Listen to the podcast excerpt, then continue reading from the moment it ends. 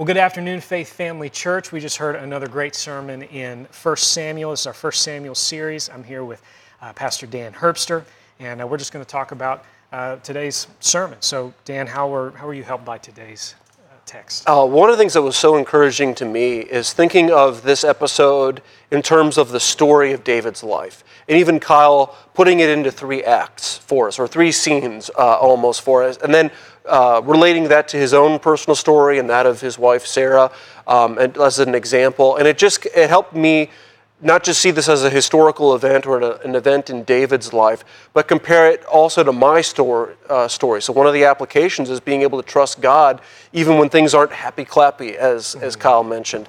And so it was just neat for me to reflect on my own life and the, the difficult times I've been through, whether it's conflict or danger or stress and realize that though not enjoyable in the moment, God had a sovereign plan for that in my life. And sometimes it's easier afterwards to look back and at least have hints about what God might have been doing. Sometimes we might not even know till heaven, but it's just encouraging to know. David went through very difficult times, um, and uh, David was, you know, a man of God despite his faults, and he had those difficult times. We, uh, seeking to live for Christ, um, we're going to have difficult times in this life. Yeah, I think the text really showed the, the sovereignty of God over mm. our, over, in and over our circumstances.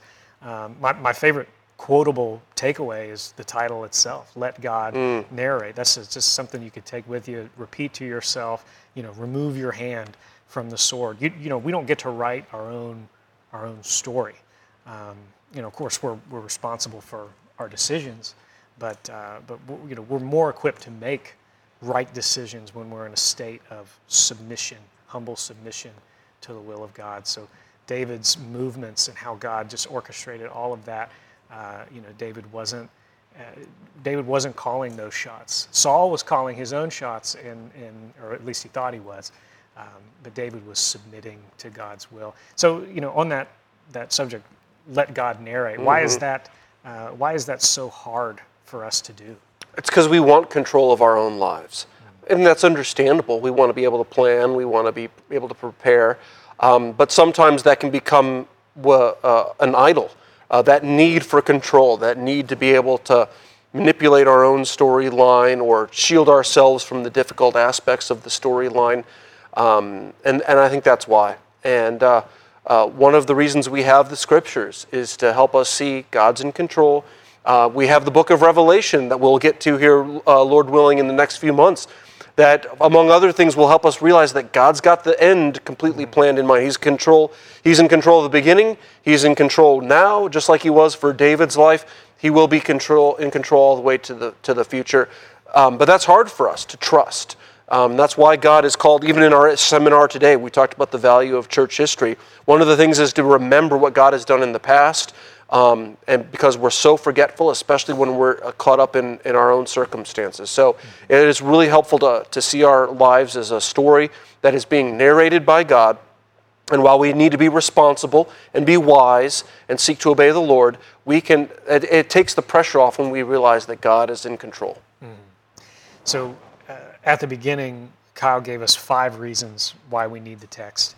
Uh, and then he circled back around and hit them again at the end and they were uh, one, the five reasons we need the text. One, it points you to Christ. Mm-hmm.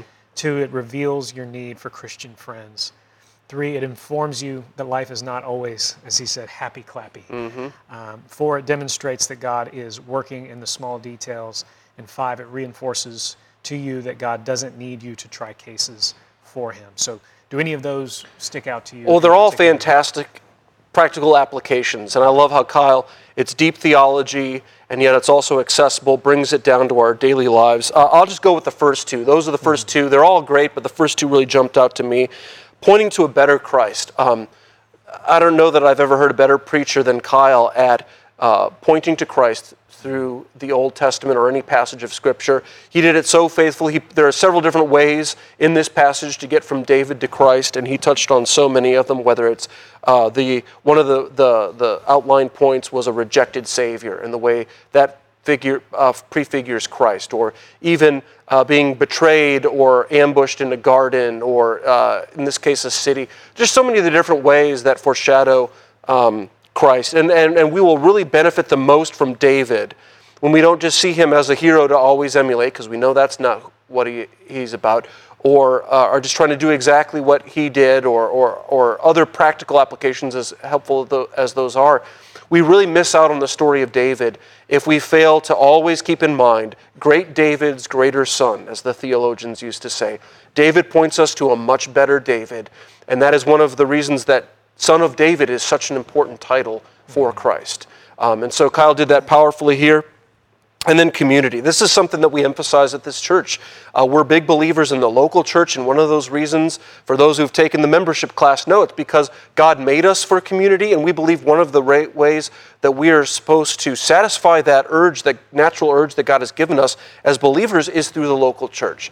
And his suggestion to just find friends, uh, regardless of whether they meet up with your demographic situation, your age situation, or anything like that but to build uh, friendships and allow our mutual faith to encourage one another. You know, it, it sometimes, you know, and it can be an intentional discipleship relationship, a small group, or it could just be that informal when we build friendships with other believers and we're not afraid to talk about our faith. There's just that life on life. Um, friendship can be so encouraging. I think I remember in the book of Romans, Paul talks about his longing to see the believers in Rome.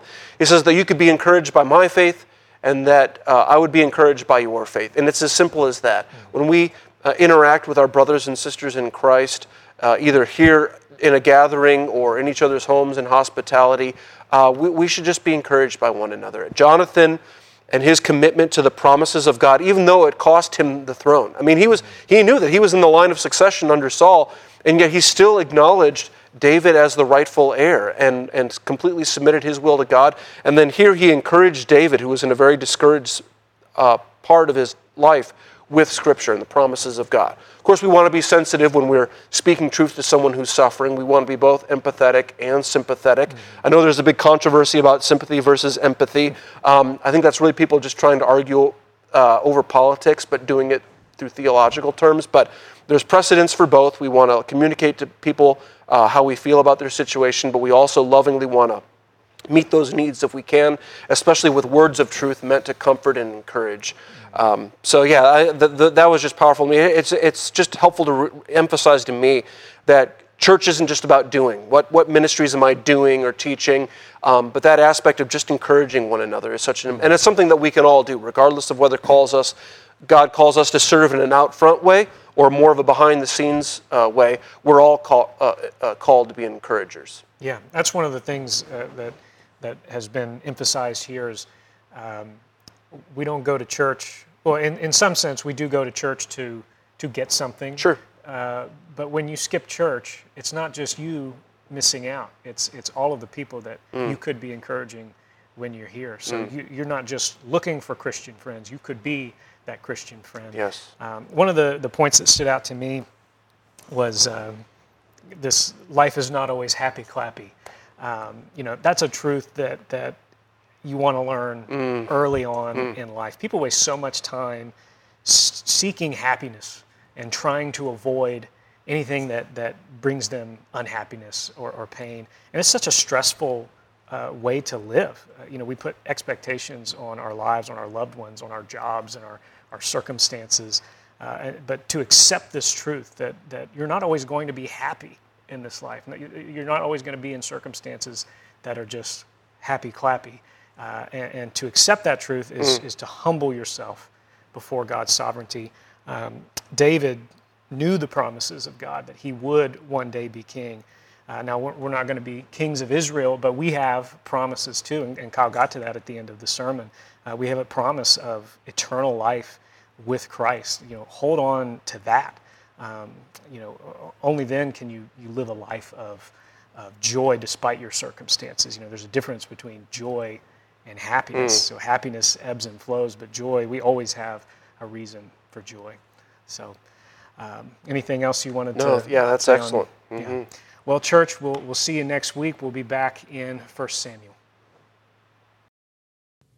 Thank you for listening to this resource of Faith Family Church. We gather on Sundays at 495 Hugh Hunter Road in Oak Grove, Kentucky, and are a short drive from Fort Campbell and Hopkinsville, Kentucky, as well as Clarksville, Tennessee. For more information, visit our website, myfaithfamilychurch.com.